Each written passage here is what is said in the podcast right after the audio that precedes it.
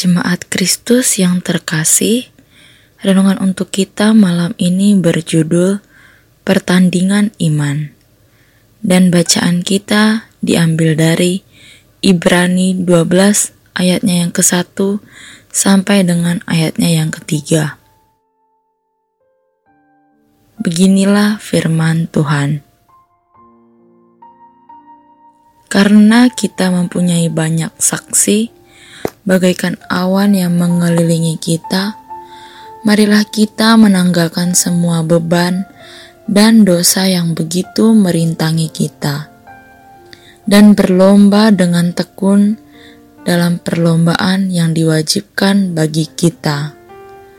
Marilah kita melakukannya dengan mata yang tertuju kepada Yesus, yang memimpin kita dalam iman dan yang membawa iman kita itu kepada kesempurnaan, yang dengan mengabaikan kehinaan tekun memikul salib ganti sukacita yang disediakan bagi dia, yang sekarang duduk di sebelah kanan tahta Allah. Ingatlah selalu akan dia, yang tekun menanggung bantahan yang sehebat itu terhadap dirinya dari pihak orang-orang berdosa supaya jangan kamu menjadi lemah dan putus asa. Sadarkah kita bahwa saat ini, saat kita masih hidup di dunia ini, kita sedang di dalam arena pertandingan? Tentu saja, bukan pertandingan olahraga yang dimaksud di sini melainkan pertandingan iman. Tujuan dari pertandingan ini adalah untuk memenangkan mahkota kehidupan yang disediakan bagi kita.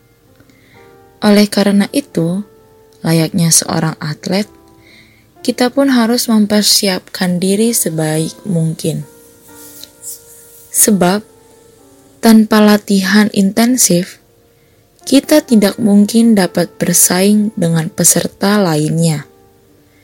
Tidak hanya pertandingan olahraga saja yang membutuhkan latihan, karena ada tertulis dalam 1 Timotius 4 ayatnya yang ke-7b sampai dengan ayatnya yang ke-8. Latihlah dirimu beribadah. Itu berguna dalam segala hal karena mengandung janji, baik untuk hidup ini maupun untuk hidup yang akan datang. Oleh karena itu, jangan pernah kita menyepelekan ibadah, renungan, atau saat teduh, di mana kita dapat berkomunikasi intim dengan Allah tanpa ada gangguan.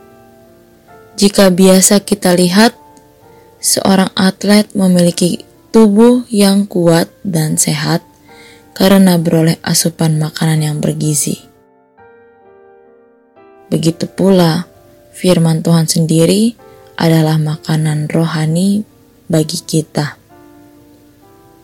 Ada tiga hal yang dapat kita lakukan untuk menjadi juara dari pertandingan iman ini. Yang pertama, yaitu mengarahkan pandangan kita hanya kepada Tuhan Yesus saja. Yang kedua, melupakan apa yang ada di belakang.